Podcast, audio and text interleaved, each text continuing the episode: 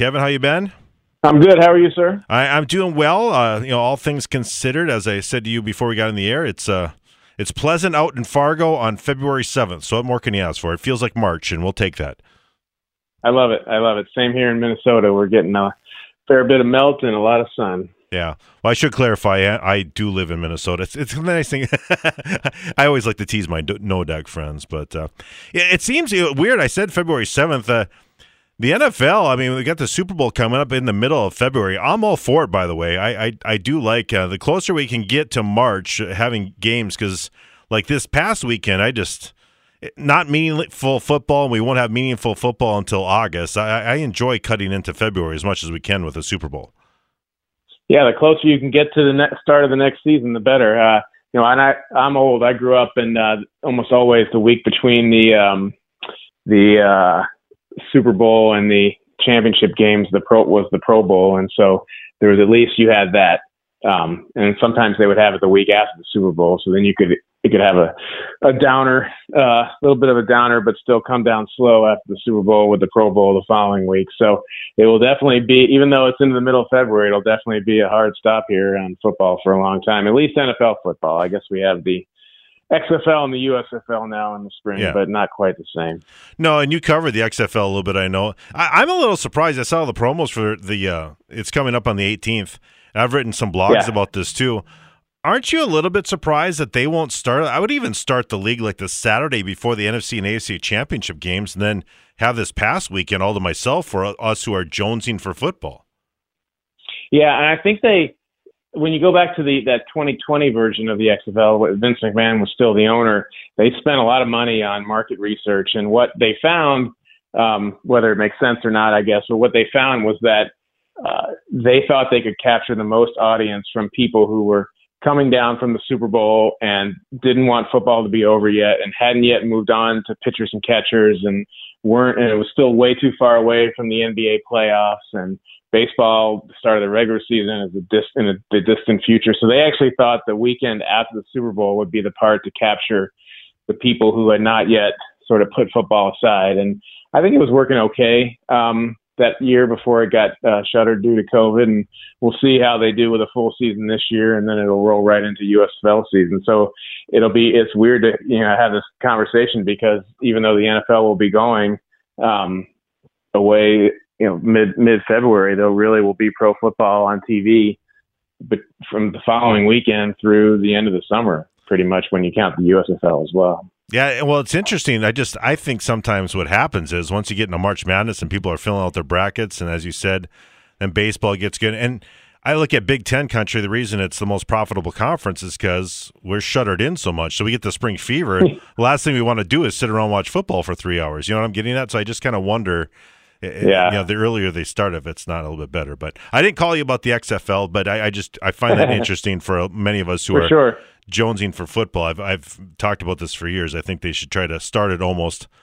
Well, just you know, because college basketball doesn't mean as much in the regular season either, and that used no, to actually nah. suffice. Um, uh, Kevin Seifert again, ESPN.com. So Brian Flores, he's the guy I think for a lot of people. You know, one thing about his time in with Miami, and I think it was a little carryover to this new staff down in Miami too, is they had solid defense down there. And I think if you're going to look at the glasses half full there, I think that is the good part about him being named the new defensive coordinator. Yeah, he. Um, I mean, he has a track record. You know, he was. I don't think he was the defense coordinator in name in New England, but he certainly was filling a good portion of that role for Bill Belichick for a long time. Uh, to a high degree of success before he became the Dolphins head coach. And when he was the Dolphins head coach and had the chance to you know, fully implement exactly what he wanted to do based on his personnel evaluation. Uh, they, you know, took a year or so to get rolling, but they were very good in his follow, you know, his second, third seasons on defense and very aggressive. Uh, one of the top blitz rates in the NFL over that period. One of the top man-to-man, the highest man-to-man um, coverage rates in the NFL over that period. So if he were to stick to that philosophy, in Minnesota, it would be a significant change in the approach and style of defense than from what we saw last year.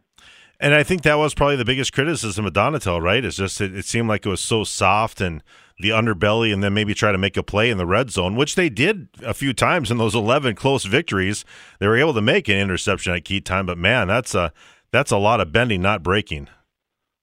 Yeah, they it seemed like their approach was to prevent you know more more than anything else prevent the big play, the 70 yard touchdown pass over the top, um, and to hope that they could get a good enough pass rush from their front four to allow the remaining seven defenders to sort of be back in coverage and for those guys to be in a shell that um, will allow them to run to the ball and and and again prevent big plays. But if that front four doesn't get home and no front four gets home all the time, then that leaves a lot of time for uh, receivers to find holes in that zone, and that's what you saw more often than not. And then sometimes they ran out of space, you know, towards that red zone, and the and the defenders were, didn't have to cover as much space, so they were able to make more plays, and we saw that.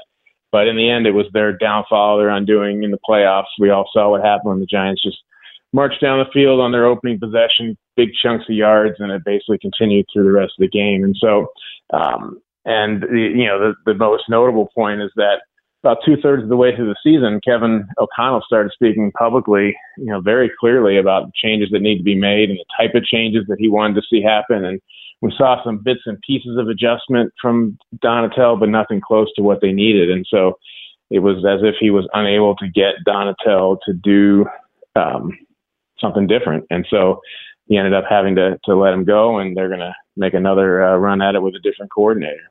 Kevin Seifert with us, longtime Viking beat writer with ESPN.com.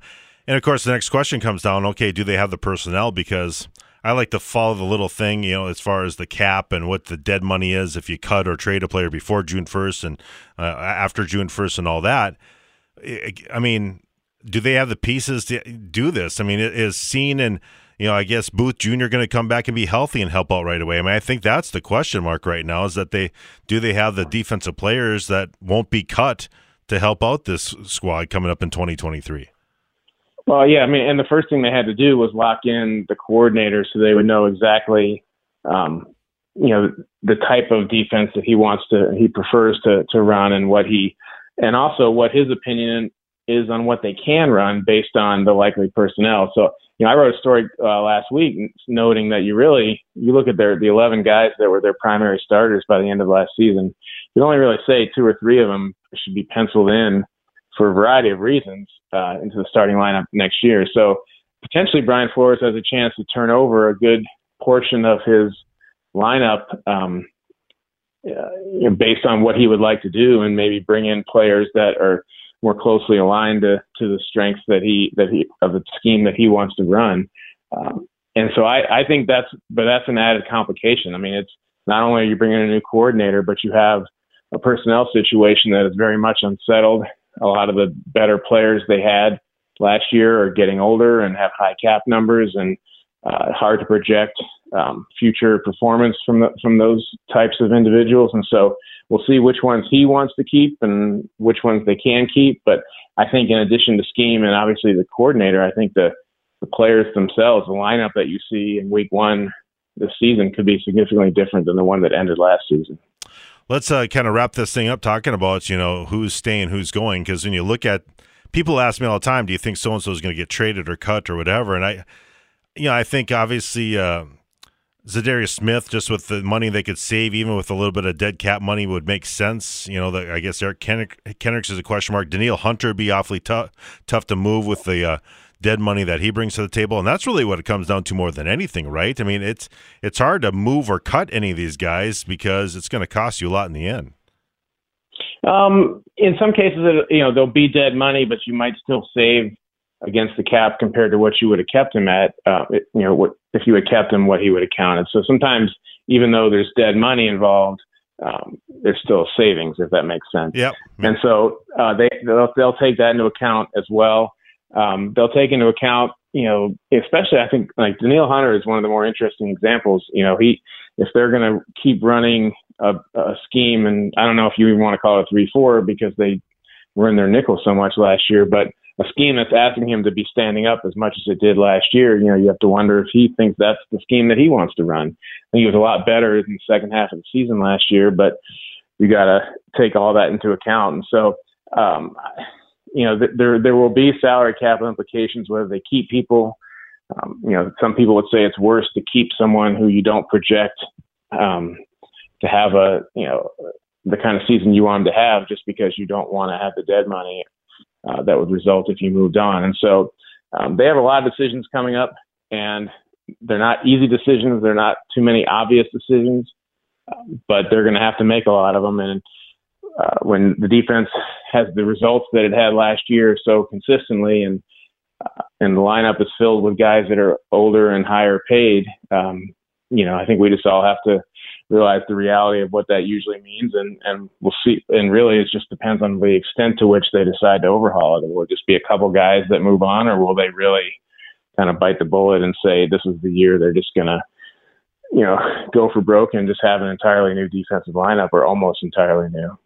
Well, I guess you know two fan favorites on one side of the ball, and then of course one on the other side of the ball with a guy who's from not too far from where I'm broadcasting right now. I mean, I guess Harrison Smith and Adam Thielen, you know, it's going to be much more affordable for them if they can restructure them more than take some de- dead cap hit with those two guys. Is that possible? Because they did it again last year. I think it's possible. I mean, you can look back to how they kind of went about it with Chad Greenway towards the end of his career. Um, and in Chad's case, I think part of it was that he really wanted to st- keep playing in Minnesota and didn't want to go start over that late in his career, which is totally understandable. And so we'll see if, if that comes up. You know, you look at the money, especially in terms of Adam Thielen, um, you know, very as you mentioned, very much a fan favorite and local uh, hero. Um, but you wonder if they can really move forward at the numbers that his contract calls him for, and maybe they do get are able to restructure it in a way that it works for everybody. And um, you know, he, I think if you look at the end of the by the end of the season last year, even though he was re- playing on every play in terms of targets and all that, he was kind of their fourth or fifth option after uh, Jefferson and Osborn and, and T.J. Hockenson. And so, um, so it's something to have to keep in mind. I mean, all good things eventually come to an end, whether it's going to be this year or next year or the year after with those guys, we'll see. But certainly arguments can be made for both sides uh, for something to happen now. But isn't a 13.5 uh, dead cap money hit if they and only savings of six if they cut him before June 1st? I mean, that's that seems like a lot for six million dollars of savings. You know what I'm getting at? That uh, ouch. Yeah, I mean, there's also cash consideration. I mean, do you going to pay pay him the cash that uh, to be to perform at that level as well? And so again, yeah, you don't want to you don't want to have a lot of dead money, but uh, that's that's a situation where you're still saving some, and so it's not uncommon for teams to do that, especially um, as they look ahead to the new the TV deals start kicking in and the cap keeps rising considerably. It rose considerably this year, and so um, all part of the calculus, you know, and all part of something I'm sure they planned when they originally did the contracts to say, you know, this is something that we might have to consider in a couple of years. And final thing for you, how do you see this game coming up on Sunday? Really hard to pick against the Eagles. I know no one. that's where Vegas is, and that's where all the bettors are, and um, they just they just look like such a dominant team on both sides of the ball, and especially you know there was so much Jalen Hurts talk, but so much um, uh, you know their defensive front is just really really um, good. And you look at when the Chiefs lost uh, the Super Bowl a couple years ago at Tampa, they that's where they really got it got beat was in the trenches and, and Patrick Mahomes spent most of the game running for his life and it's not entirely impossible to project a, a similar situation happening this year. Yeah, it could be very similar. That's very true. Although uh, it's funny, I mean, we talked so much about Hurts and and uh, obviously Mahomes, but these two defenses are pretty underrated. You know, Jones for Kansas City, it's, they do wreak a lot of havoc yeah. on both sides of the ball. That's, yeah, he, he's a he's he's a game wrecker, especially, and um, the Eagles very much will have to account for him. They have a pretty good offensive line, and you know maybe the the one sort of um, you know on to me under discussed point is that Jalen Hurts you know had a pretty significant shoulder injury. We don't know the exact details of it, but it happened sort of late in the season. He missed a couple games, and during the um, the bye week after the season, before the the you know when they got the first round bye of the playoffs, he was talking about how he was so glad that they weren't playing that week because who knows what he would be able to do. And so he has. Um, they did win these past two games pretty relatively easily, and have not really been challenged, but. Um, that's one thing to keep in mind is a quarterback's uh, throwing shoulder not being 100% is always something to, to remember if they get into a close game or if he's getting a heavy rush himself. Um, how that could affect his performance. You bet. Well, it should be a fun one on Sunday. Hey, thanks so much. I'm sure we'll talk to you before the draft about, uh, well, moves will be made, and obviously we'll get ready here in April for we get to look forward to You're on the Clock. it's always a good time of year, that is for sure. And hopefully it's not snowing at that time. Get all this out of there. Exactly. Uh, Kevin, thanks so much for your time as always. We'll talk to you again soon. Okay, sounds good. Thank you.